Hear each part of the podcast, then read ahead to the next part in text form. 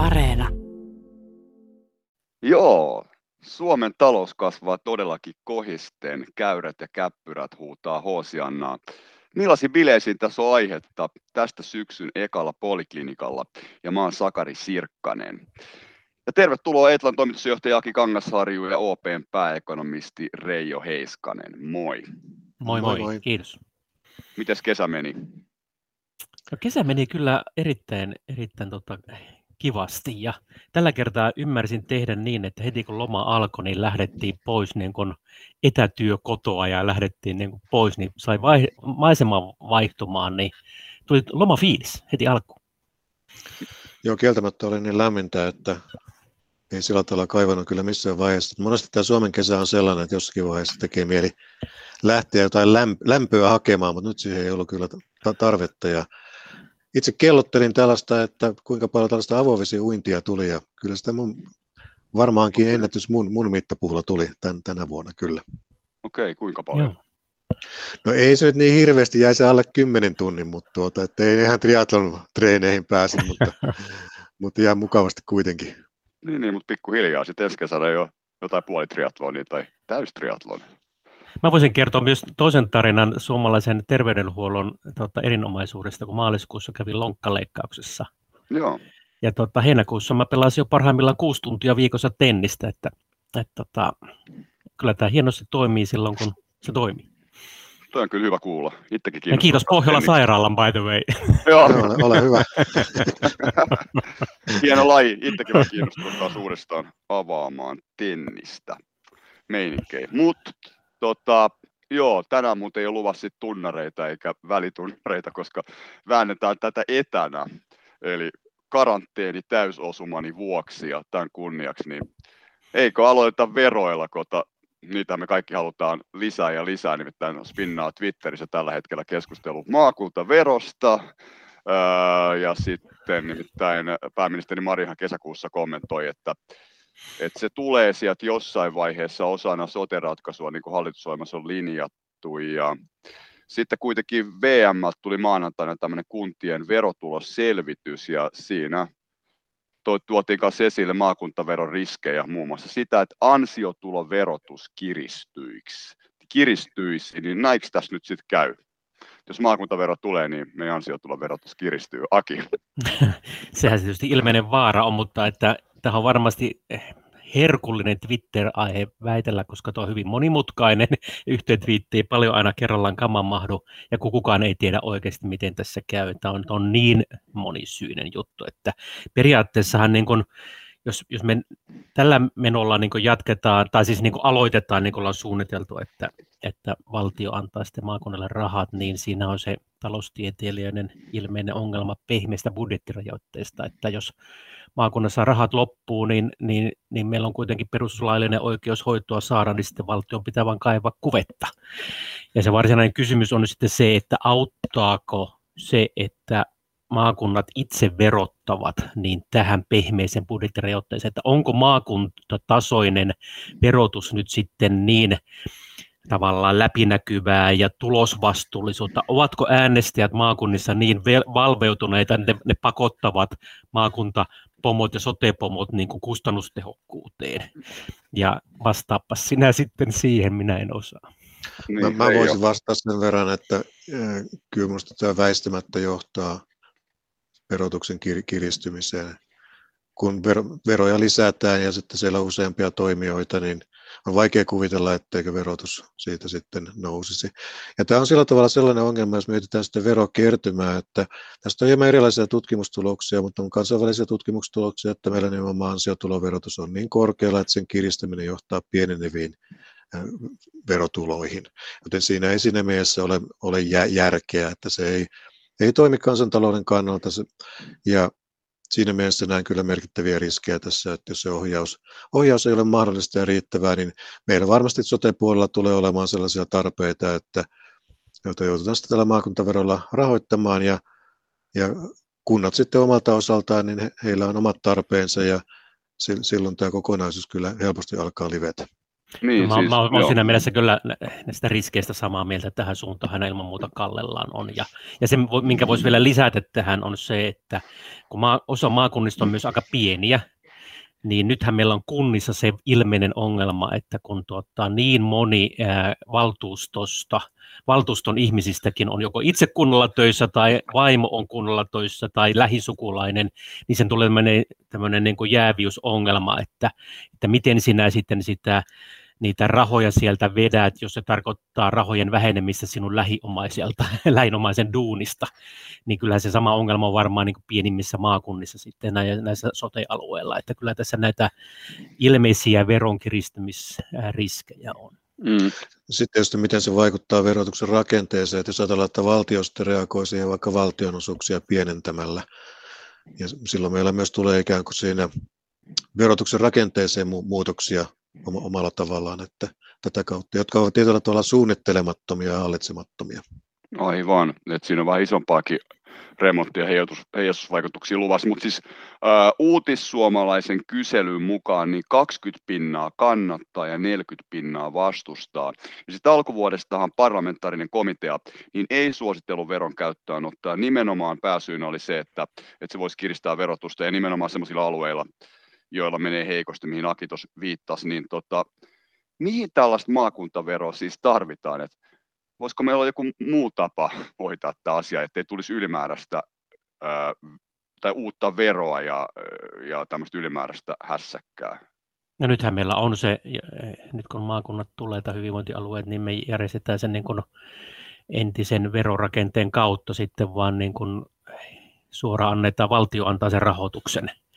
Ja siinä on myös muuten sellainenkin hyvä puoli, sitten kun se valtio antaa rahoituksen, niin malta valtion VM osaa paremmin olla tällainen niin kuin lukkari sen rahan käytössä kuin ne maakunnan äänestäjät, kun maakunnan äänestäjillä on niin paljon muitakin huolia maailmassa, että jaksaako ne sote-päättäjiä vahtia, mutta että VMn virkamiehillä, jos ne on niillä töin, niin sitten näitä VMltä tulevia rahoja niin osaavat ehkä tiukemmin valvoakin. Mutta sieltä ne rahat tulee, että tavallaan verojärjestelmä ei tässä vaiheessa niin kuin siltä osin muuttuisi.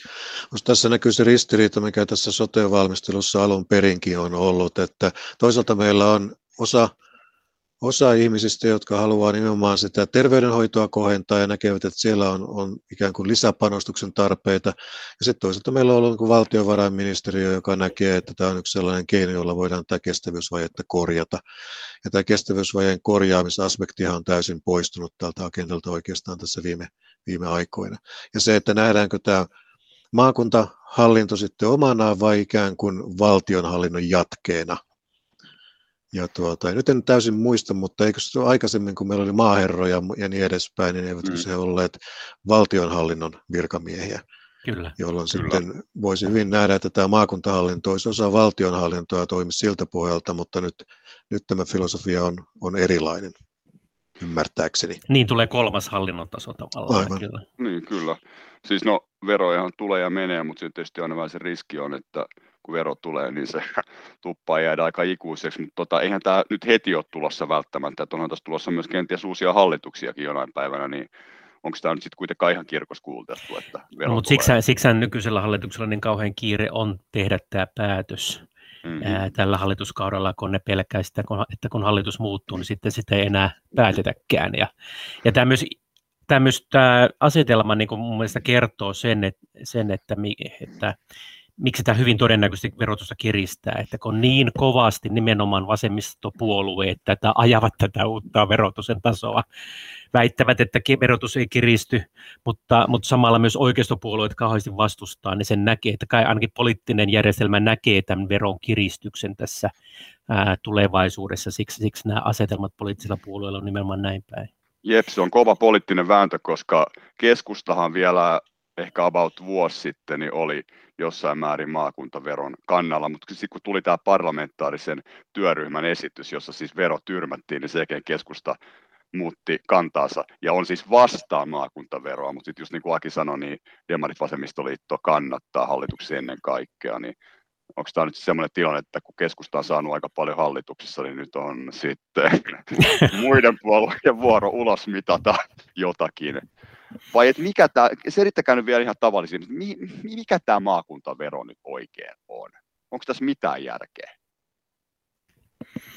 No niin kuin mä aloitin tämän, niin, niin tossa, kyllähän tässä niin kuin teoriapohjalta tässä voidaan nähdä niin kuin talousteoreettisia perusteita tällaisella, mutta kun maailma ei ole teoriaa eikä malli, vaan realismia, niin sinne tulee myöskin sen talouskannusteiden ja taloustieteen lisäksi myös politiikka, että on niin kuin, mm-hmm ja kun politiikka ja päätöksenteko tulee mukaan, niin tämä, tämä on niin suuri sotku, että ei tässä niin kuin etukäteen ei kukaan voi tietää varmasti, miten tässä käy, voidaan vain spekuloida ja arvella, ja, ja minun, minun, minun arvio on yhdensuuntainen, mutta, mutta toisilta ihmiltä voi saada toisenlaisen arvion. Että ei tässä, voi, niin kuin, ei tässä ole selvää oikea väärä niin kuin asetelma.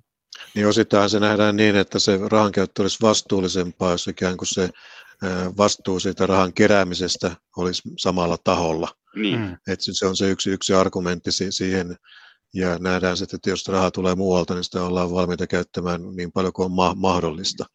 Mutta toinen näkökulma on nimenomaan se, että kun nämä molemmat on omissa käsissä, niin sitä veroa on sitten helppo nostaa ja rahaa käyttää enemmän. Että, että näkökulmasta riippuen, että kuka kantaa vastuu siitä menosta ja kuka, kuka rahoituspohjasta. Ja sehän ei poista kuitenkaan sitä pehmeä budjettirajoitetta, vaikka se maakuntavero tulisikin, koska tänäkin päivänä kunnille annetaan myös valtion ää, osuuksien lisäämys tämmöistä valtion apua, jota annetaan silloin, jos rahat loppuu, tulee joku, joku tämmöinen ekstra tarve.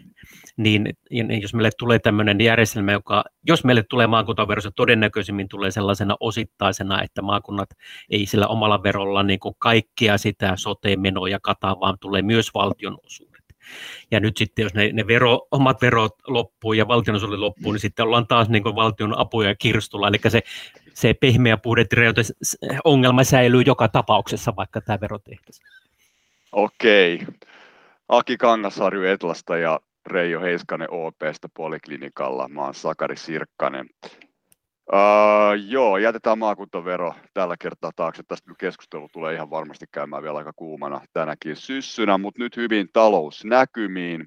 Nimittäin tilastokeskuksen mukaan Suomen bruttokansantuote oli huhti-kesäkuussa työpäivä korjattuna 7,4 prosenttia korkeampi kuin vuotta aiemmin. Lisäksi kansantalouden tuotanto ylitti finanssikriisiä edeltäneen huipun. Ja eilen vai oliko toissapäivänä, niin saatiin OPn, eli Reijo, sun organisaation suhdanne-ennuste, te ennustitte aikaisemmin 3,3 pinnaa talouskasvuksi tälle vuodelle, mutta nyt se on 3,6 pinnaa, niin miten tämä nyt oikein näin meni? Tässä oltiin vielä aika apaattisissa ja todella masentuneissa fiiliksissä keväällä, mutta nyt näyttää niin kuin, ihan niin kuin tosi hyvältä. Joo, en, en tiedä, että tuota, en, niin miksi jotkut ovat olleet apattisissa fi- fiiliksissä, että mun mm. mielestä tämä on mennyt Ei ainakaan olla olla odotuksien mukaisesti, että me, mehän ennustettiin viime elokuussa, viime vuoden elokuussa kolmen prosentin kasvua tälle, tälle vuodelle. Mm.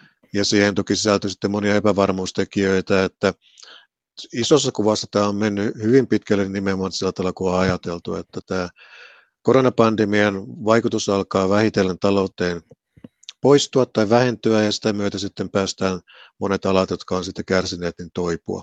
Ja tämä toipuminen on joissakin maissa monilla alueilla ollut niin vahvaa, että on syntynyt näitä pullonkauloja ja niin edespäin. Ja se on itse asiassa rajoittanut sitä toipumista muun muassa teollisuudessa, toisin kuin palveluissa, jotka on sitten paremmin pystyneet elpymään. Et näkisin näin, että aika lailla, aika lailla isossa kuvassa sillä tavalla ollaan menty, kun on, on, on ajateltukin – mutta sitten kyllä yksityisen kulutuksen palautuminen ehkä jossain määrin vahvempaakin, että kotitaloudet, niin niiden taloustilanne on tässä ollut yllättävän vahvaa. Ja sitten osittain se tulee tietysti nimenomaan, jos ajatellaan kotitalouksien rahatilannetta myös hyvästä työmarkkinatilanteesta. Eli meillä on yllättävän hyvää työmarkkinakehitystä ollut ja palkkasumma kokonaisuutena oli tuossa toisella kvartaalilla 8,5 prosenttia korkeampi kuin vuotta aikaisemmin, mikä kertoo siitä, että meillä edelleenkin on kertynyt säästöjä kotitalouksille normaaliin nähden tässä alkukesälläkin, mm. vaikka kulutus on palautunut hyvin vahvasti, eli se kotitalouksien rahatilanne siellä on oikein hyvä ja, ja kannattelee kyllä sitä elpymistä edelleenkin. Vaikka vientipuolella meillä on jonkun verran ollut haasteita siinä, että miten, miten tuo tilanne on kohentunut. Eli ne pelot, joita jotkut esittivät tuossa, että ei ihmiset välttämättä niitä ylimääräisiä säästöjä kuluta, vaikka pystyisivätkin, ne on nyt niin kuin osoitettu täysin vääräksi, että kyllä se kulutus sieltä on niin lähtenyt hurjaan nousuun. Ja, ja tuota... Ehkä tässä se, että mikä on se ylimääräinen säästö, että tällä hetkellä vielä se ei ole palautunut ehkä se kulutussuhteessa tuloihin sille normaalitasolle tulee edelleenkin palautumaan ja se nostaa sitä talouskasvua. Sitten nämä ylimääräiset säästöt, jos ajatellaan mitä on kertynyt tässä matkan varrella, kun on, on kulutettu vähemmän, niin se on sitten vielä oma pottinsa, että meidän ennuste ei edes lähde siitä, että sitä kovinkaan laajalti käytettäisiin, vaan sehän mm. näkyy asuntomarkkinoilla kyllä vilkkautena ja, ja myöskin sitten miten on sijoitettu ja säästetty. Mutta jos Suomessa ja ulkomailla alettaisiin sitten myös käyttää kaikki nämä kertyneet säästöt, niin sitten me oltaisiin vielä vahvemmassa talouden nousussa, että mm. sitten kysyntä olisi kyllä jo en, ensi vuonnakin niin kovempaa selvästi kuin mitä nyt ajatellaan. Mm, kyllä, mutta sitten tässä on myös sellainen, sellainen kuvio, jos me ajatellaan, että nyt BKT on, on niin kuin täysin toipunut koronakuopasta, ää, niin tota, ja tästä jo nousu jatkuu ja talouskasvu varmasti on sen totta, kolme ja puoli tänä vuonna, voi olla ylikin mm. ja jatkuu ensi vuonna, niin, niin ajatelkaa, että, että tota, noin budjettikehykset, jotka ovat siis semmoisia julkisia menoja, jotka eivät liity koronaan, koska koronamenot eivät ole kehyksessä, niin, niin kehykset ylitetään tänä vuonna, ensi vuonna ja sitten vielä 2023 eihän tässä niin järjen häivää tässä touhussa. Että, että niitä perustellaan näitä kehysylityksiä koronalla, ja korona on ohi, ja sitten kun ne koronamenot eivät edes siihen kehykseen kuulu, niin kyllä tämä on todella vastuuttomaksi tämä politiikka mennyt noin niin kuin meidän lasten näkökulmasta. Mitä Reijo tähän kehysten? No meidän, meidän ennusteessa sanoo? mennään oikeastaan tuotantopotentiaalin yli tässä jo en, ensi vuoden aikana, eli mikä on semmoinen pitkän aikavälin kestävä kehitysura. Ja tuo julkisen talouden rakenteellinen vaje on sellaista parin prosentin luokkaa, jossa sitten pyöritään siellä vuonna 2023. Itse asiassa meidän vaje on hieman sitä pienempi. Siinä ei ole kylläkään näitä hävittäjiä mukana, mikä on vähän epämääräistä, että mitä sieltä sitten tulee ja minne ne kirjautuu, mutta tuota, niin, niin koska me ollaan potentiaalin yläpuolella, niin se rakenteellinen vaje on suurempikin. Eli mä näkisin, että tämä on niin kuin se tietynlainen ongelma meillä, että meillä on tietysti kestävyysvaje, joka on vielä suurempi, mutta tällaisessa tilanteessa meidän täytyisi miettiä sitä, että miten me teemme sitä menoleikkauksia sillä tavalla, että me saavutetaan sitten rakenteellinen tasapaino tässä keskipitkällä aikavälillä. Että se fokus oikeastaan julkisen talouden näkymissä pitäisi mun mielestä olla, olla tässä, eikä siinä esimerkiksi, että joillakin tuota, kuvitellaan, että joillakin toimilla pitkä, pitkällä aikavälillä voidaan – sitä tilannetta helpottaa, vaan aika suoraviivaisesti me lähtisin siitä, että meno, kurilaisella menopolitiikalla säädetään se 3-5 vuoden aikana lähtökohtaisesti siihen, että se rakenteellinen vaje on umpeen kurottu. Pitäisikö tämä, joku on ehdottanut tässä matkan varrella ja aikaisemminkin sitä, että pitäisi jollain tavalla laittaa jopa lakiin, eikö esimerkiksi Saksassa ole, ja onko Ruotsissakin määritelty itse asiassa siis tämä velkaantuminen ja vai, ää, tota, alijäämä jollain tavalla siis suhteessa talouskasvuun, että se on selkeästi kontrolloitua.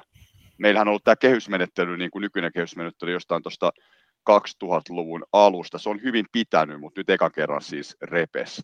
Kehykset hän rakennettiin eka kerran silloin, oliko se nyt 93 vai? Niin, se oli heti. Mutta, mutta, joo, mutta niitä kyllä. uudistettiin sitten 2000-luvun yes. alussa. Ja, ja se on ollut niin semmoinen poliittinen sopimus, jota on sitten myöskin, siihen rinnalle on tullut tämä EUn EUn omat rakenne- tai, tai nämä kehyspaketit, tai miksi niitä sanotaan, EUn säännöt, jotka sit, ne, on, ne on meillä laissa, mutta niitä ei niinkään jakseta noudattaa. Tämä kotimainen kehys ei ole laissa, mutta siinä meillä on ollut hyvä poliittinen sitoutuminen tähän asti, joka nyt sitten on niin romutettu. Että kyllähän tässä jotain, jotain niin tarvitsisi tehdä, ja tuota, onko se sitten laki se ratkaisu vai mikä, mutta tähän yhteyteen voisi myös kertoa sellaisen storin, kun, kun tuota, kymmenen vuotta sitten VM teki tämmöisen laskelman niin kuin kuntien tehtävistä, ja, jotka olivat kasvaneet niin kuin, ää, sieltä 30-luvulta, ja jolloin niitä oli, ää, oli muutaman kymmenen, niin viiteen sataan niin kuin vuoteen 2010 mennessä. Ja, ja vaikka meillä oli ollut lamaa ja, ja kaikkea, niin, niin tuota, tehtävien lukumäärä oli kasvanut ja sitten tietenkin ne tehtävien sisältö oli paisuneet, että menot oli paisuneet, paisuneet. Vaikka, vaikka me välillä aina luullaan, että hyvinvointivaltion rakentaminen päättyy vuoteen 90 ja sen lamaan, niin, niin paskan marjat, että tehtäviä on lisätty koko ajan. Ja nyt sit, sitten kymmenen vuotta sitten tuli Kataisen hallitus, joka ohjelmassaan julisi, että nyt me niitä tehtäviä vähennetään, että saadaan nämä menot niin kuriin. No ei tapahtunut mitään. Tuli Sipilän hallitus, joka sanoi, että nyt me niitä tehtäviä vähennetään, koska meidän pitää kymmenessä vuodessa kundien tehtävistä vähentää kolme miljardia. No paskat, mitä tapahtunut? Menot vaan lisääntyy. No nythän nykyinen hallitus ei ole mitään semmoista edes aikonut, ne on vaan niin luonneetkin lisätä menoja ja, ja, ja tota hyvinvointipalveluita. Että kyllä tämä, niin tämä poliittinen järjestelmä, kun kun poliitikot valitaan lakia säätämään, niin mitä muuta lakia ne säätää kuin uusia tehtäviä. Ja tämä on niin kuin tämä niin kuin koko poliittinen järjestelmä on rakennettu tällaisten niin kuin menojen lisäämiselle ja se on niin hirveän kivaa omille äänestäjille niitä tehtäviä ja rahaa jakaa lisää. Että mm. Kyllä tässä pitäisi saada niin kuin ihan, ihan uudenlainen ajattelu tähän. Niin nythän meillä tietysti tuo menokehys on ikään kuin väline ja se tavoite on ollut EUn puitteissa se, että se vaje jää sinne alle puolen prosentin suhteessa BKT. Ja tuota, niin näissä puitteissa on sitten pyritty, pyritty toimimaan. Meillä on tätä kestävyysvajeproblematiikkaa, joten tuo tavoite on aika löysä. Eli EU-maat on hyvin erilaisissa tilanteissa, että ajatellaan, että Saksassa on hyvin vahva julkinen talous, mutta Saksassa on myös kestävyysvaje sen sijaan Ranskassa ei ole, koska siellä on vahvaa väestönkasvua. Mm-hmm. Joten siinä mielessä niin kuin Ranskan ja Saksan tilanne ei ole suor- suoranaisesti vertailukelpoinen keskenään. Eikä Suomella oikeastaan se eu tavoite tässä mielessä ole sillä tavalla riittävän tiukka. Et meidän pitäisi asettaa itsellemme selkeät tavoitteet, mitä me tavoitellaan siellä julkisessa taloudessa. Ja itse näkisin sillä tavalla, että meidän pitäisi aina olla sellainen projektio, että keskipitkällä aikavälillä – vaikka hallituskauden puitteissa, niin ollaan päätymässä rakenteelliseen tasapainoon, mikäli ollaan vaje, rakenteellisen vajetilanteessa. Ja silloin tuota, niin nämä menokehyksetkään ei monestikaan ole ollut riittäviä, että siihen päästäisiin. Mm. Mut siis ja toi... yksinkertaisesti tämä on siksi, että tämä meidän julkinen talous räjähtää tuossa seuraavan vuosikymmenen vaihteessa johtuen tästä ikääntymisproblematiikasta. Ja jos, tuo, jos me emme ikään kuin tässä vaiheessa pidä huolta siitä, niin meillä on siellä hyvin vaikeita tehtäviä, jos tämäkin kuvaama trendi näistä tehtävistä jatkuu. Ja Joo, siinä siis... mielessä tällainen hyvä, hyvin tiukka menokuripolitiikka on oikeastaan ainoa, joka, jolla sitä voidaan ennaltaehkäistä. Reijo Heiskanen ja Aki Kangasharju siis Poliklinikalla ja mä oon Sakari Sirkkanen. Siis Reijo, jatka vielä että siis kun sä sanoit, että alle puoli prossaa, niin onko tämä just tämä rakenteellinen alijäämä ja sitten kun on vielä lisäksi tietysti tämä 60 prosentin äh, suhde BKT, siis julkista velkaa ja sitten on vielä tämä niin kolmen prosentin alijäämäkriteeri, siis nämä EU-kriteerit, onko nämä kaikki Suomelle sun mielestä tällä hetkellä liian löysiä, kun on niin toisinpäinkin esitetty, että et, et niistä voitaisiin luopua ja vähän löystää? No tuota, niin, niin ää, lähtökohtaisesti, jos ajattelee tietysti tämä kolmen prosentin raja, niin, niin se on eri tilanteessa vaihtelee, mikä se on, mutta tietysti tämä puoli prosenttia on käytännössä tällainen ikään kuin rakenteellinen koska se on niin kuin keskipitkän aikavälin tavoite ja käytännössä silloin aina kuvaa ikään kuin sellaista rakenteellista vajetta, että se ei ja mitä olla se, mitä se rakenteellinen vaje tarkoittaa suomeksi? Rakenteellinen vaje tarkoittaa sitä, että ikään kuin suhdanne korjattua, että me otamme huomioon sen, että minkälaisella trendillä se talous pohjimmiltaan pitkällä aikavälillä voi olla ja jos me, me olemme sen heikommalla puolella, niin silloin voidaan sallia suurempi vaje. Jos me olemme paremmalla puolella, niin sitten sen pitäisi olla tilanteen parempi tasapaino siellä julkisella sektorilla. Ja tietysti tämä on aina sitten, jotka kritisoivat kritisoivat tätä voimakkaasti, niin ovat sitä mieltä, koska tämä trendi tai tämä potentiaalinen tuotanto ei ole varsinaisesti havaittavissa, jolloin sitten täytyy ottaa hankaluuksia. Jolla oikeastaan tullaan siihen, että hallituksella pitäisi aina olla se tavoite, että 3-5 vuoden kuluessa niin julkinen talous on tasapainossa. Joo. Koska sillä, sillä lähtökohtaisesti sillä horisontilla katsotaan, että se talous on, on tasapainottumassa. Mun mielestä se olisi niin sellainen järkevä, järkevä tavoite tuo, Suomen kaltaiselle taloudelle tässä, tässä tilanteessa. Jos kestävyysvajeen korjaamista ajatellaan, se pitäisi toki olla tiukempikin, mutta noin lähtökohtaisesti tässä tilanteessa se olisi ok. Mitä siihen velkarajaan tulee, niin, tuota, niin nämä on mielivaltaisia lukuja. että 60, 70, ää, niin kuin rahoitusalalla kun asioita katsoo, niin eri maat voivat mennä defaulttiin hyvin erilaisilla velkatasoilla riippuen siitä tilanteesta, joten ei voi olla niin kuin yhtenäistä velkarajaa eri, eri maille olemassakaan. Joten se mikä hyvänsä se velkaraja velalle on, niin se ei ole kovin uskottava. Mutta mut, mut nyt sä jo puhuit nimenomaan siitä, sori jatka vielä tässä, että Aki pääsee sitä ääneen, niin sä puhuit siitä, että mikä on siis tämä kestävyys vai ei, eli miten käytännössä Suomessa siis porukka vanhenee, miten tämä huoltosuhde, mikä on työssä olevien ja ei-työssä olevien suhde, siis julkisen talouden ja yhteiskunnan hyvinvointi, valtion siis, ra, siis ra, rahoitusmahdollisuudet, että siihen sä viittasit, että, että sitä kautta Suomessa pitäisi katsoa näitä lukuja.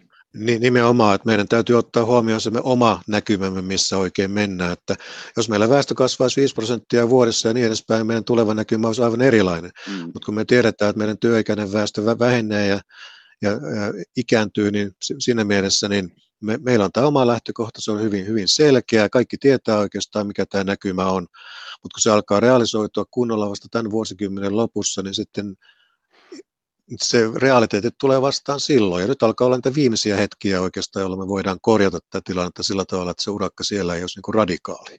Niin, tässä on nyt hallituksen budjettiriihi lähenee, siitä voi tulla aika vaikeat vääntöjä, koska toisaalta se on talous- ja työllisyysriihi, mutta toisaalta se on myös ilmastoriihi. No, tässä on oikeastaan ni, niillä tuota, niin näppäimillä, jolloin tehdään radikaalia virheitä talouspolitiikassa. Mi- Koska taloudessa, taloudessa näyttää aika hyvältä, no. ja silloin kun meillä on edes palkkasopimukset tulossa, niin se, se, niistä kustannukset helposti tuota, niin lipeää, ja julkisessa taloudessa voi näyttää siltä, että ei meillä korot on aika matala, että tilanne pohjimmiltaan hy- hyvä, jolloin tehdään aika rentoja päätöksiä tässä vaiheessa. Ja nämä kostautuu sitten kyllä muutaman vuoden tähtäimellä jo aika, aika selkeästi. Että näkisin, että tilanne tässä suhteessa talouspolitiikassa on kriittisempi kuin vaikka vuosi sitten, jolloin jolloin oli aika selvää, että täytyy hoitaa näitä koronan tilanteita. Nyt täytyisi pystyä elämään siinä tilanteessa, että talous on elpymässä ja hoitaa sitä viennin kustannuskilpailukykyä ja toisaalta sitten myös sitä finanssipoliittista tilannetta ää, tällaisessa ikään kuin muutoskohdassa, jossa pitää olla sitä näköalaa hieman tulevaisuuteen. Out, toi aika jäätävä analyysi, siis kirjataan toi ylös, koska niin se varmaan just on, että silloin kun menee tosi hyvin tai hyvin, niin silloin niitä suurimpia virheitä voidaan tehdä. Mutta Aki, kun siis äh, nyt kun me ajauduttiin tähän keskusteluun, niin otetaan vielä yksi kierros, koska presidentti Sauli Niinistökin on huolissaan siitä, että koronaelvytyksen varjolla otetaan paljon lisävelkaa nyt voimakkaan talouskasvun aikana. Näin nimittäin uutissuomalainen kertoi tässä muutama päivä sitten. Niin äh, kun puhuttiin näistä kehyksistä ja niiden paukkumisesta, niin minkä takia ne kehykset paukkuu, jos ei ne kerran paukku koronatoimien takia? Pysyvien menonlisäysten. Sehän on, niin kuin tässä toteutetaan hallitusohjelmaa että, ja jatketaan sitä politiikkaa, mikä aloitettiin silloin jo ennen koronaa, silloin heti 2019. Silloin lisättiin pysyviä menoja. Etlakin varoitti siitä ja, ja tuomitsi Hesarin vieraskynässä talouspolitiikan vääräksi. Ja siinä vaiheessa ja tuota, sitä tässä nyt jatketaan ja nyt se on tämän koronan varjolla vielä helpompi niin tehdä, kun väitetään niitä koronan aiheuttamiksi. E, eli totta, tässähän niin tämä koko hallitusohjelma rakentui sellaiselle filosofialle, että meidän täytyy erityisesti panostaa eriarvoisuuden pienentämiseen maassa, jossa eriarvoisuus on maailman pienimpiä tai pienin jopa. Ja tässä niin kuin lähdettiin niin kuin sitä eriarvoisuutta niin kuin pienentävää, jota minusta se ei ole se suurin ongelma Suomessa laisinkaan, mutta siihen halus, hallitus halunnut panostaa ja siksi näitä menoja laaja-alaisesti joka puolelta nyt sitten on lisätty, mutta nyt sitten kun keskusta laittoi puoliväliriihessä niin kun kantapäät maahan, mistä päädyttiinkin siihen, että okei, no jostain pitää sitten myös leikata, niin kappas vaan, sitten leikataan nyt just talouskasvun kannalta sitä kaikkein pahimmasta paikasta, eli, eli tutkimus- ja kehitysrahoista. Eli sit, sitten tämä johtaa tämmöisiin ihan absurdiin politiikkaan että, ja hölmöläisen politiikkaan, että tuota, sitten ne, sieltä leikataan, mistä voisi tulla sitten sitä rahoitusta niille menoille, niille sinänsä tietenkin hyville asioille, kun hyvin monista puhutaan, niin sehän tässä on myöskin niin kuin vaikea tässä keskustelussa, että joka, kuva, joka muuten aika hienosti kristallisoituu viime keväänä kun tuota kokoomus rupesi sanomaan, että tästä velkaantumista alijäämästä, niin sitten demareiden tota, eduskuntaryhmän puheenjohtaja Lindman sanoi, että no mistä te sitten leikkaisitte? Joka osoittaa, että poliitikoille on aivan mahdottoman vaikea sanoa, että sinulta otetaan pois. niin, niin tota, tässä sitä sitten ollaan, kun menoja pysyvästi lisätään, niin niitä on hirveän vaikea leikata, ja se mm. johtaa joko veronkiristyksiin tai velkavankeuteen. Niin, tuossa viittasit siis Suomen Akatemian ja siis Tekesin tai nykyisen Business Finlandin leikkauksiin, mutta Aki, siis toisaalta kuitenkin 2023 vissiin työllisyysasteennuste voisi olla jopa niin, että se olisi 74 pinnaa ja nyt talous kasvaisi tänä vuonna 3,6 ja ensi vuonnakin reippaasti päälle kaksi ennusteiden mukaan. Ja okei, sitten kun mennään eteenpäin, niin sitten tullaan jo alle kakkosen ennusteiden mukaan. Mutta tässä on näin reipasta kasvua ja työllisyysastekin, nimenomaan se siis 74 pinnaahan on tosi korkea, koska 75 on vähän tämmöinen yksi maaginen raja, sitten toka maagisin raja tai vielä maagisempi raja on 78, mutta me ollaan niin aika lähellä sitä jo tuossa itse asiassa siinä vuonna, kun eduskuntavaalit käydään, niin eikö me voida vaan niin luottaa nyt siihen, että talouskasvu hoitaa nämä meidän kaikki ongelmat pois? Ei me tarvita mitään kipeitä ratkaisuja. Me tarvittaisiin sitä 3 prosentin kasvua seuraavat 10 vuotta, niin ei tässä ole sitten hätää, mutta kun se kasvu nyt on vain tämän vuoden sen vähän yli kolme ja sitten se pienenee ja sitten me palataan eduskuntavaalivuonna jo sinne, sinne trendikasvuun, siihen mihin meillä rahkeet riittää ja kapasiteettia on, niin se on sitä lähempänä yhtä prosenttia ja, ja se ei niin kuin riitä sitten. Ja, ja jos meillä on, jos talous kasvaa prossan ja tuottavuus kasvaa prossan, niin työllisyys kasvaa silloin nolla. Että, että, tota, tai jos, jos tuottavuuskasvu on aneminen alle prossa, niin sitten voidaan pientä työllisyyskasvuakin nähdä. Ja sillä ei sitten sitä työllisyysastetta tarpeeksi nosteta, koska se kestävyysvaje tarkoittaa sen lähempänä sitä 80 prosentin työllisyysastetta, ei 74 tai 5. Eli kyllä tässä niin kuin ilman muuta nyt ne se talouspolitiikka nyt täytyisi, niin kuin Reijo sanoi, se keskipitkä ja pitkän aikavälin sihti pitäisi olla nyt kirkkaana, ei se, että miten voimme ulosmitata tämän vuoden hyvän talouskasvun. Joo, luin tuossa itse mutta oli Osmo Soininvaaran kirjoitus ihan jossain, en muista missä edessä, musta oli kiinnostava, kiinnostava muistaakseni niin, että tämä on vähän sivuheitto, mutta kuitenkin liittyen sitä aiheeseen, että jos on yksi työtön, niin se yhden työttömän hinta on kaksi työpaikkaa julkisella sektorilla miinusta, koska me tarvitaan myös julkiselle sektorille ihmisiä töihin nimenomaan tuonne sote-puolelle. Minusta oli kiinnostava havainto, se varmaan pitää karkeasti ainakin paikkansa. Mutta Reijo, haluatko jatkaa tästä, nimittäin nimenomaan tästä teidän suhdanneennusteessa, niin todetaan, että, että me ollaan tässä 74 prosentin työllisyysasteessa, niin me ollaan siis 80-luvun huippuvuosien tasoa. Se on aika, aika tosi, oliko se niin kova, mutta silloin kyllä työttömyysaste oli kyllä silloin matalampi, sehän oli melkein neljä oli työttömyysaste silloin, että... ma- matalampi, Joo. matalimmillaan siellä jotain kolmen prosentin luokkaa ja tuota, mm. joinakin kuukausina vielä vähemmänkin, mutta silloin ää, meillä muun muassa työttömyyseläkkeelle pääsi, pääsi varma, varsin helposti, joten ne oli siivottu pois sieltä työttömyysasteesta, että niin kuin de facto se oli ehkä sitten 5 5-6 prosentin työttömyysaste niin kuin nyky, nykytasolla vertailtuna, että ei olla niin kuin hirveän kaukana oikeastaan tässä ennusteessa vuonna 2023 sitten niistä luvuista, mitä meillä oli 80-luvun lopulla. Mutta tämä rakenteellinen vajehan tarkoittaa nimenomaan sitä, että vaikka työllisyysaste on noinkin korkea, niin meillä siitä huolimatta on se parin prosentin vaje olemassa. Ja vaikka se työllisyysaste nousi 75, niin se ei edelleenkään korjaa sitä, vaikka se olisi rakenteellista nousua, niin se ei poista sitä koko vajetta. Ja tämä 80 on taas niin kuin aivan maailmanennätystaso. Eli tuota, niin, niin, mm. ja se Ahvenanmaan sitä, tasoa. Meidän pitäisi olla kaikki niin kuin Ahvenanmaan työ, työvoimani niin sitten. Et tuota, me, me oltaisiin aivan niin kuninkaita ja meillä ei yksinkertaisesti ole tällä hetkellä tiedossa sellaisia työllisyystoimia, jotka niin kuin laskennallisestikaan johtaisi niin hyvään työllisyysasteeseen. Et siinä mielessä tuota, se on pikkusen toiveajattelua, että ne rat, ratkaisivat nämä hyvätkään työllisyystoimet, jotka sinällä on tietysti kannatettavia, että niitä tehdään, mutta tätä julkisen talouden problematiikkaa eikä sitä talouden pitkän aikavälin kasvuproblematiikkaa ne eivät ratkaise, koska se on sitä tuottavuudesta kiinni. Ja mitä tulee sitten tähän julkisen talouden tasapainottamiseen ja niihin säästöihin, niin juustohöylä 90-luvulla tuota, niin se oli juustohöylää nimenomaan, että jos ei pystytä tekemään kipeitä ratkaisuja, tavoitteena on vain julkisen talouden tasapainon kohentaminen, niin silloin menoja juustohöylätään.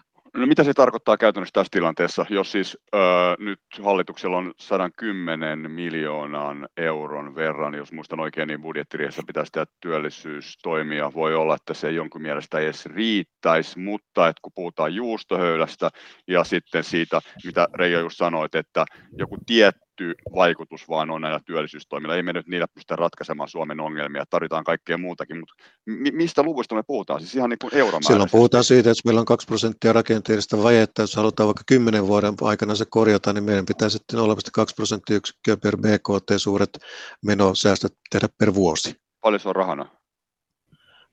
No rahana ei se tuota, rahana kuitenkaan ole kuin 400-500 miljoonaa. No on sekin aika paljon rahaa. No okei, okay, mutta semmoisia niin siis semmoisia niin säästöjä pitäisi tehdä käytännössä vuosittain, joko tehdä säästöjä tai veronkiristyksiä tai sitten niin kuin työllistäviä toimia, tai jostain se raha pitäisi saada, siis, jotta tämä meidän niin kuin kuvio olisi jollain tavalla järkevässä tasapainossa seuraavan kymmenen vuoden, tai kun me tullaan vuoteen 2030 vähän päälle.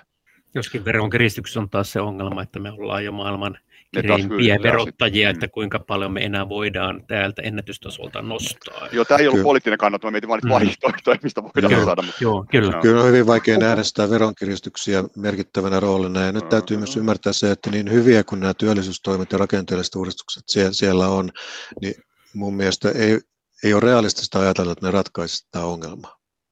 Mutta mut se, mikä nyt, tota noin, niin tämä on siis Poliklinikka ja Reijo Heiskanen OPsta ja Aki Kangasharju Etlasta, niin öö, tässä on mennyt nyt 35 minsaa, meillä on vielä parikymmentä minsaa aikaa, niin tosiaan jos palataan vielä tähän OPn suhdanne ennusteeseen, niin se oli silleen niin kuin hyvää staffia, koska siinä otetaan esille nyt se, mistä me ollaan nyt puhuttu ja mikä Reijo jo tuossa mainitsi, niin et, et, et me puhutaan paljon näistä työllistämistoimista, niillä on tietty vaikutus, siellä voidaan tehdä jotakin vielä, ehkä ansiosidonnaisen kiristämistä, sillä voisi olla vaikutusta jonkin verran, ja joitakin muitakin asioita, ja sitten on ö, varmaan siellä niin kuin työvoiman kysyntäpuolellakin voitaisiin tehdä erilaisia toimenpiteitä, ne olisivat ehkä vaikeampia, mutta kuitenkin sielläkin olisi jotain tehtävissä, mutta sitten kun tämä nostaa tuottavuus esille, eli pointtina se, että, että tota, että se tuottavuus on meillä laskenut, se on tietysti laskenut kaikilla länsimaissa, mutta Suomessa itse asiassa yllättävän paljon.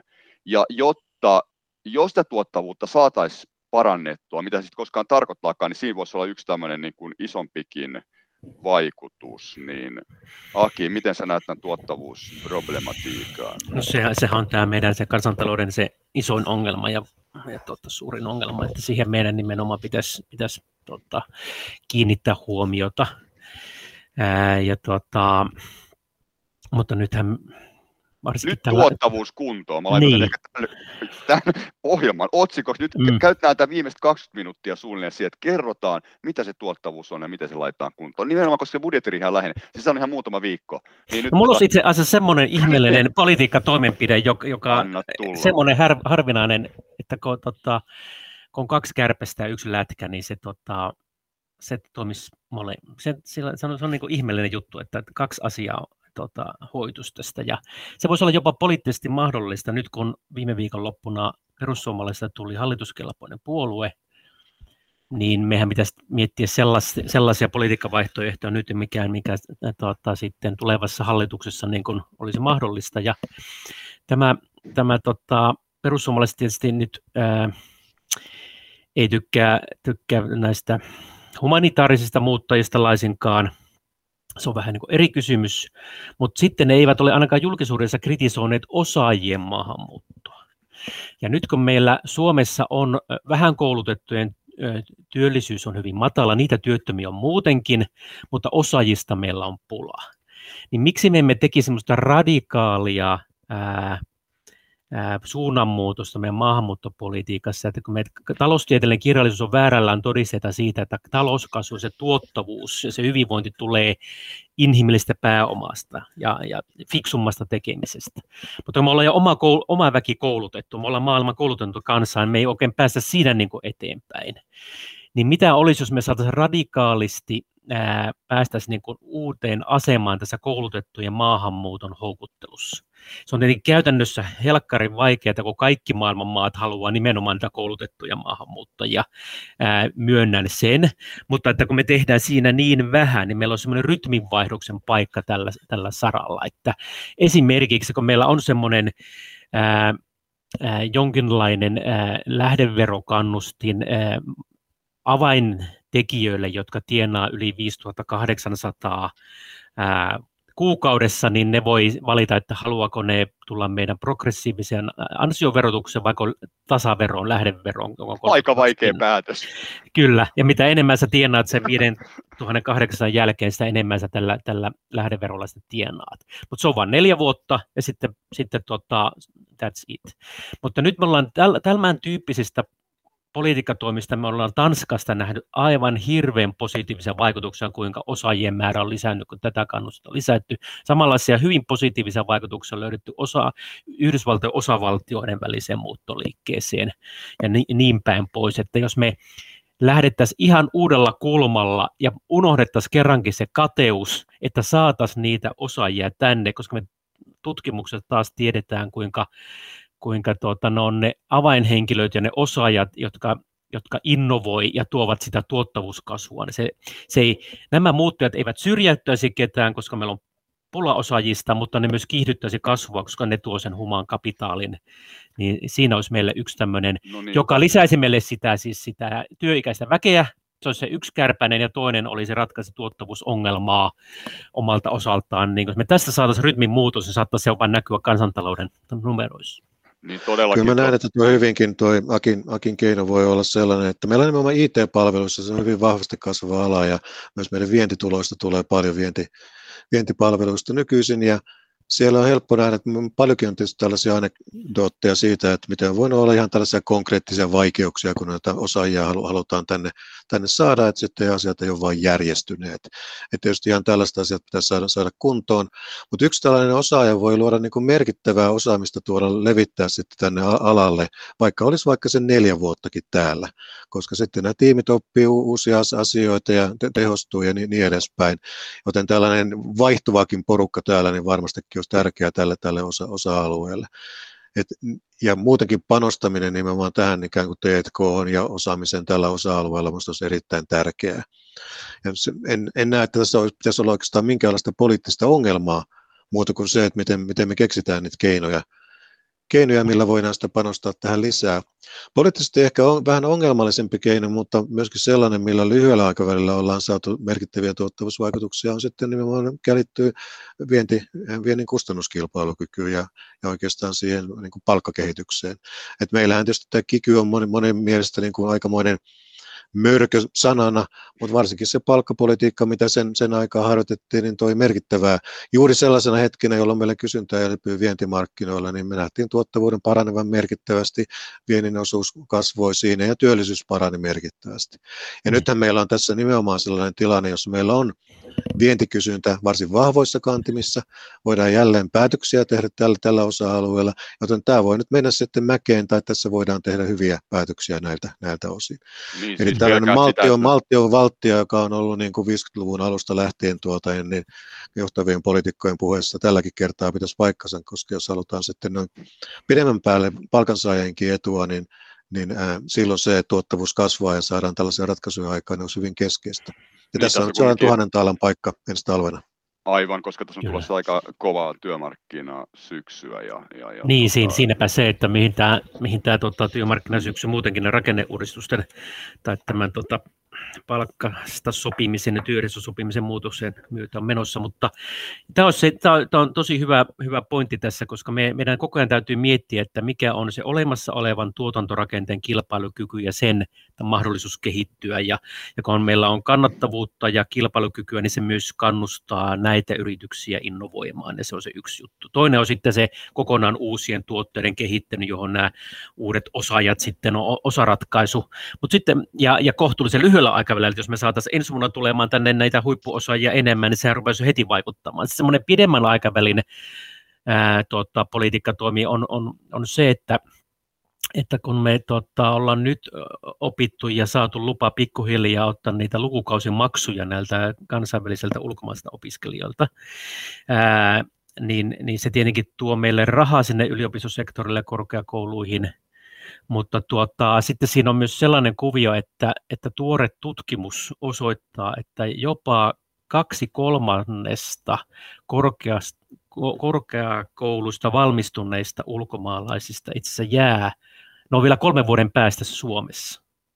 Se on jopa kaksi kolmannesta. Minusta se, se on mainettaan parempi tämä meidän ää, kun me puhutaan niin paljon, mä oon tota, Jyväskylän yliopiston hallituksessa, me aina niin surkutellaan sitä, että miten me saataisiin tämä jengi jäämään tänne, niin, niin tuota, näin on niin kuin koko maassa. Se näyttää olevan aika hyvä tämä, tämä tilanne. Nyt, nyt kun me saataisiin houkuteltua näitä kansainvälisiä opiskelijoita tänne lisää ja sitten vielä panostettaisiin niiden Suomeen jääntiin, niin se olisi se toinen tavallaan korkeakoulutettujen osaajien semmoinen vähän pidemmän aikavälin rakennus, rakennus tuota, mm menetelmä, jolla me saataisiin sitä pitkän aikavälin kasvua. Toi, toi kyllä kuulostaa tosi hyvältä, että tietenkin jos tuodaan ulkopuolelta nimenomaan, ei, ei semmoisia, jotka tämä nyt on opiskellut, niin pitäisi myös nämä lupaprosessit saada todellakin nopeutettua, koska ne on ihan Juuri näin, hitaita kyllä. ollut, siitä kuullut niin, niin, niin, tota noin, niin järjettömiä tarinoita, mutta sitten jos katsotaan kuitenkin tätä kotoperäistä skeneä vielä, että kun meillä on kuitenkin se tilanne tällä hetkellä, että meillä on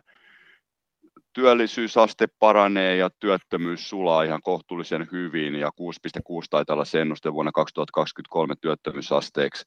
Mutta sitten meillä on kuitenkin niin kuin tosi paljon vapaana olevia työpaikkoja, auki olevia työpaikkoja. Meillä on työttömiä kuitenkin vielä paljon, mutta meillä on mikä 140 000 avointa työpaikkaa. Ne on tietysti voi olla jotkut osa-aikaisia, mutta työpaikkoja ne kuitenkin, ja varmaan aika monet onkin, mutta työpaikkoja on kuitenkin avoinna paljon. Se tuo taas tähän ikuiseen kohtaanto-ongelmaan, ja kyllä tällä nyt pitäisi jotain pystyä oikeasti tekemään. Eikö sekin nyt ole, eikö tämäkin olisi osa tätä tuottavuusfaktoria, vai onko se? Kyllä, ja, ja talouskasvufaktoria ja, niin. ja tuota, kestävyysvajefaktoria ilman muuta. Ja, no ja mitä tämä, tämä, pitäisi tehdä konkreettisesti? No, tämä on, tämä on jotenkin näitä poliittisesti taas niin tulenarkoja juttuja, että mä, mä mutta jotenkin... Mä vähän niin kuin, ei, ei niin, mutta tarkoitan vaan, että kuinka paljon uskon, että, että Suomi pystyy tässä asioita tekemään, kun no, mutta sano on vaikka, olemassa sano merkittävä osa mennä. suomalaista niin kuin, yhteiskuntaa, joka väittää, väittää ihan pokkana, että Suomessa ei ole kannustin ongelmaa, tai se on täysin marginaalinen juttu, niin miten sinä sitten mitään teet, kun, nämä eivät edes myönnä tämän olemassa olea. Ja, ja tässä on tietenkin se ongelma, että tutkimus ei pysty sanomaan yksiselitteisesti, kuinka suuri kannustin ongelma on, jolloin sitten ruvetaan miettimään, että no, no jos meillä ei ole siis tavallaan sitä kannustin ongelmaa, että jääkö työttömästä työlliseksi siirtyvälle nyt lisää rahaa käteen, vai ei, niin sitten pitää miettiä, että no, onko meillä kannustimia sitten näille, jotka eivät löydä oman alansa töitä, niin hakeutumaan toiselle alalle töihin, siis niin kuin koulutuksen kautta töihin. Ja nä- tämäkin on tavallaan yhdeltä nurkalta kannustin ongelma, ja siinä meillä on myös hirveän suuri, suuri ongelma, että mulla on jäänyt kaikumaan korviin muutaman vuoden takaisin tarina niissä Transtekin hitsareista, kuinka ne saaneet sinne hitsarikouluun opiskelijoita luokkaa läheskään täyteen, piti haalia joka paikasta väkisellä ihmisellä, eikä siltikään tullut luokka täyteen, vaikka ne lupasivat hitsarikoulun jälkeen varman työpaikan. Niin kyllähän meillä tässä niin tämä kannustin ongelma on, niin kuin, joka so, se, sekoittuu myös tähän osaamisongelmaan, että ei haluta niin kuin, hakeutua uusille aloille jostain syystä. Meillä on tässä myös mahdollisuus Eli nyt tämän tuota, kriisin aikaan on tapahtunut sellainen kummallinen juttu, että työ, työmarkkinoilla tämä työllisyys on noussut hyvin nopeasti, eli tilanne on kohentunut. Ja meillä itse asiassa sitten, jos ajatellaan työvoimaa, työvoimaosuutta, niin se, se on noussut uusiin huippuihin. Eli ikään kuin tänne työmarkkinoilla on tullut sen aikaisemmin työvoiman ulkopuolelta väkeä lisää. No valitettavasti meillä on sitten pitkäaikaistyöttömyys lisääntynyt jossain määrin, ja työttömien määrä on, on korkealla, mutta meillä on täällä 25-55-vuotiaiden joukko, joukossa oikeastaan ollut nimenomaan sitä pitkäaikaistyöttömyyden nousua. Mutta jos tähän nyt voidaan vaikuttaa sillä tavalla, että tämä porukka työllistyy tässä jatkossa, niin itse asiassa tämä kriisi voi johtaa siihen, että meillä ikään kuin työmarkkinoilla työ, aktiivisuus on noussut ja työmarkkinoille on tullut lisää porukkaa.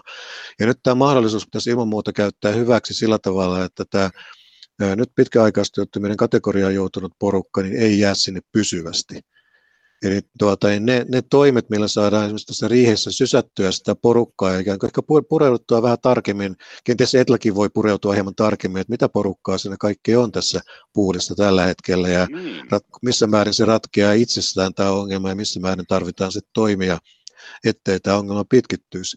Koska normaalisti ajatellaan, että pitkäaikaistyöttömyysporukka erityisesti lisääntyy siellä 55 plus kategoriassa, mutta tuota, niin Ää, nyt ei ole niin käy, käynyt, vaan se on täällä ikään kuin nuoremmassa porukassa, ja siinä mielessä se on niin kuin kansantalouden kannalta vielä merkityksellisempi asia, että se ei pääse pitkittymään en, entisestään. Joten kyllä tässä on myös niin kuin ikään kuin mahdollisuuksia sitten kyllä siinä, että tätä tilanne on luonut sen suhteen, että meillä sitten, sitten tuo työllisyys pystyy kohenemaan enemmän kuin on, on ajateltu. Mahdollisuushan tässä on, mutta että nyt sinäkin et sanonut, että miten se mahdollisuus hyödynnetään, kun se Etla on kyllä näitä asioita penkonut ja se mikä on me, meiltä niin se tutkimukset, se ylipäätään se vahva tulos on se, että kun on olemassa näitä aktivointitoimia, on koulutusta, on tukitöitä, on niin kuin, tota, on niin kuin, tota, sitä sun tätä näitä tota, näitä tuota, temppuja, mutta se, mikä on niistä tuloksena näistä tutkimuksista, on se, että, että nämä erilaiset aktivointitoimet lähinnä vaikuttaa siihen, kuka työllistyy, eikä että kuinka paljon työllistyy, koska siellä on niin suuret tämmöiset syrjäytys- ja sivuvaikutukset, että jos, jos tota, koulutusta annetaan tolle, niin se työllistyy, mutta sitten se toinen työttömä, työtön, joka ei saa koulutusta, se ei työllistykään.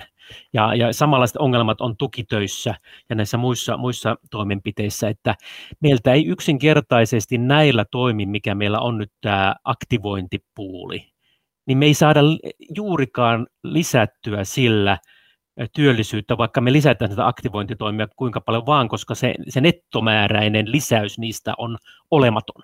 Että mitä, pitäisi tehdä jotain aivan eri tavalla. Siis ja se, mikä... Mä siis, että jos kerran joku saa töitä ja toinen ei, niin kuitenkin se toinen saa, niin on se kuitenkin, viisi, on se, kuitenkin se toinen saa, mutta toinen ei, jos ei tehdä mitään, niin kumpikaan ei saisi. Joo, mutta jos me, me katsotaan, nyt, nyt olisi pitänyt vähän tota, nämä tarkat luvut olisi pitänyt palauttaa mieleen että tässä yhteydessä, mutta se, ne on ne syrjäytysvaikutus niin voimakkaita, että no esimerkiksi se, se on näissä tukitöissä se, se tulos, että jos ihminen menee kunnalle tai valtiolle tukitöihin, niin nettovaikutus sen tukijakson jälkeen, niin yksikään kymmenestä ei jää töihin tilastollisesti. Mutta yksityisellä sektorilla jäikö niistä nyt sitten 20 prosenttia ää, tai jotain tällaista. Eli hyvin pieni osa sitten lopulta jää sen tuki sen valtion rahan jälkeen töihin. Ja, ja sama ongelma on vähän sitten näissä, näissä koulutuksissa ja muissa, että, että tota, sitten siinä on esimerkiksi koulutuksessa sellainen ongelma, että se lukkiuttaa silloin, kun sä oot koulussa, niin sä et voi olla työmarkkinoiden käytettävissä, niin sun, sä et ole ainakaan silloin työtön. Mutta sitten se saattaa olla vähän sun todennäköisyyttä parantaa sen koulutuksen jälkeen, mutta se samalla heikentää muiden todennäköisyyttä työllistyä, jolloin se nettovaikutus on hyvin lähellä nollaa. Ja saattaa olla vähän plussalla, mutta kuitenkin että se, ne nettovaikutukset, kun ottaa huomioon nämä, nämä negatiiviset niin sanotut sivuvaikutukset näistä hyvistä toimenpiteistä, niin johtaa siihen, että, että potentiaalia täällä on, mutta se toteutus näillä nykykonsteilla on äärimmäisen vaikeaa ilman, että me radikaalisti muutettaisiin sitä rahallista kannustinta niin kuin hyväksyä työtarjous. Eli tota, kyllä me tämä palautuu tähän, tähän kannustin ongelmaan. Toinen, minkä mä ehkä tekisin tällä saralla, olisi se, että mä mylläisin meidän aikuiskoulutuksen paremmin, että meillä on Etelässä nyt valmistumassa, mä en ehkä saa paljastaa liikaa tässä tätä meidän kohta julkistettavaa tulosta, mutta että Paljasta vaan. Aikuisko, aikuiskoulutuksen tuo hyöty kansantaloudelle ää, saattaa olla jopa negatiivinen se saattaa lähinnä auttaa niitä, jotka on hyvin peruskoulupohjalta jotain aikuiskoulutusta tekee, niin sieltä voi olla elinkaarimielessä jotain hyötyjä, mutta kansantaloudelle kokonaisuutena tässä aikuiskoulutuspaketista ää, ne tulokset on niin laihoja, että se pitäisi kokonaan miettiä uusiksi se meidän aikuiskoulutuspaketti, jossa on aivan hirveästi muuten by the way ihmisiä, jotka eivät ole silloin työmarkkinoilla, vaan on työvoiman ulkopuolella niissä aikuiskoulutuksissa. Että jos me haluttaisiin työllisyysastetta lisää, niin me tehostettaisiin kokonaan tämä aikuiskoulutuspaketti. Tähän me palataan Etelä, Etelän toimesta viimeistään syyskuussa. Niin, miten Reijo näkee tämän, tota, kun siis on se niin, että tuskinpa tuonne toimeentulotukeen voidaan mitään, että kun se on kuitenkin niin pieni raha, että et eihän sillä kukaan tule periaatteessa toimeen. Tietenkin siinä on se asumistuki omana kuviona, ei mennä ehkä siihen nyt, koska se on tietysti muodostunut. No, nämä on nimenomaan, missä, mistä Akikin tavallaan tässä niin. kiertelee, kun kissa kuumaa puuroa, niin, voisit, niin, voisiko... niin nimenomaan tähän kotihoidon tukeen ja ansiosidonnaiseen niin. tuota, työ, työttömyysturvaan, että, koska ni, niistähän siinä oikeastaan tietyllä tavalla puhutaan, kun puhutaan kannustimista Kyllä. ja ja näistä rakenteellisista muutoksista, joilla myös katsotaan, että niillä on merkittäviä työllisyysvaikutuksia, jos niihin tehdään muutoksia. Mutta poliittisesti ollaan valmiita maksamaan sitten ne kustannukset tällä, tällä, tällä erää, että ne koetaan poliittisesti niin hankaliksi. Eli Sinä ansiosidonnaisen ja kotihoidon tuen, niitä pitäisi molempia leikata, koska tämä toinen ö, mahdollistaa naisten pääsemisen aikaisemmin työelämään, myös maahanmuuttajanaisten, ja sitten toisaalta meillä on se tilanne, että siellä on ansiosidonnaisilla. Me ei haluta pitkäaikaistyöttömiä, pitkäaikaistyöttömyys on lisääntynyt, ja se on just se 12 kuukauden kohta siinä ansiosidonnaisessa, joka on se riskikohta. Ehkä kolmen kuukauden, 12 kuukauden kohta. Siellä pitäisi saada sitä justeerattua niin, että jengi pääsisi aikaisemmin töihin. Saman aikaan pitäisi varmaan lisätä myös näitä työvoimapalveluita, koska ne on Suomessa kuitenkin paljon alemmalla tasolla kuin vaikkapa Tanskassa. Mutta menojahan tämä hallitus on helppo lisätä, ja niitä on tulossa näitä palveluita lisää. Et sehän ole ongelma. Se on vaan tämän hyvän paketin se toinen puoli, se kannustinpuoli nyt puuttuu. Niitä palveluita ollaan kyllä lisäämässä. Mutta sinällään noista, mitä tulee näihin kannustimiin, niin me saadaan Yhdysvalloista varsin merkittävästi dataa näiden tilapäisten työttömyystukien ja muiden vastaavien osalta siellä, että niiden vaikutukset Yhdysvaltain työmarkkinoilla on ollut merkittäviä, että lähivuosina saadaan varmaan aika paljon tutkimusta siitä, että miten nämä ovat vaikuttaneet. Mm, se on totta. Kyllä, kuulostaa hyvältä. Tota, no siis budjettiriihi on nyt sitten syyskuun alussa ei sinne enää pitkä aika, niin antakaa nyt vielä tässä tämmöinen summaus tästä keskustelusta, että mitä siellä tarvitsisi tehdä. Tämä on aika tärkeitä tuottavuuskuvia, me sitä vähän niin kuin raapasti jo tässä, ja toki myös investoinnitkin olisi olennaisia, ja, ja sekä työvoiman tarjonta että kysyntäpuolen kuvia, ja nimenomaan tämä kohtaanto-ongelma, että ihmisille saataisiin työpaikkoja, koska niitä vapaana kuitenkin on niitä työpaikkoja. No mä ehkä tiivistäisin oman juttuni, että sinällään, että kyllähän tämä näkymä on pohjimmiltaan hyvä tässä lähiaikoina, ja, ja se, että se päästään, päästäisiin pitemmäksi aikaa semmoiseen kohtalaiseen kasvuun, niin on sekin ihan, ihan ok. Meidän Suomen kansantalous monessa suhteessa pärjää hyvin erilaisissa ver- vertailuissa, mutta sitten meidän ei kannata laittaa päätä pensaaseen eri, eri asioiden suhteen. Että jos me halutaan korjata oikeasti julkinen talous, niin silloin pitää tehdä oikeasti vaikuttavia asioita. Tai jos me halutaan nostaa viennin suhdetta kansantuotteeseen, joka on meillä kohtalaisen pieni tämän kokoiselle maalle, silloin täytyy tehdä sellaisia toimenpiteitä, jotka siihen johtavat. Ja nyt meillä tämä keskustelu on pikkusen ikään kuin vikalinjoilla, että puhutaan sellaisista asioista, joissa niin kuin päätä pensaaseen ja sitten vielä laki.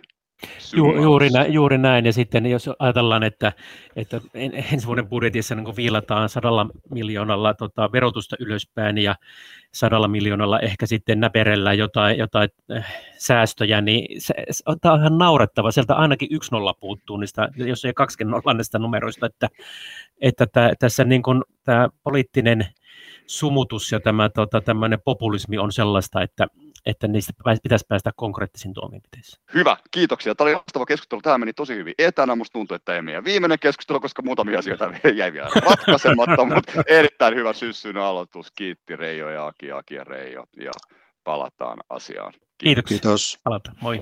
Moi moi.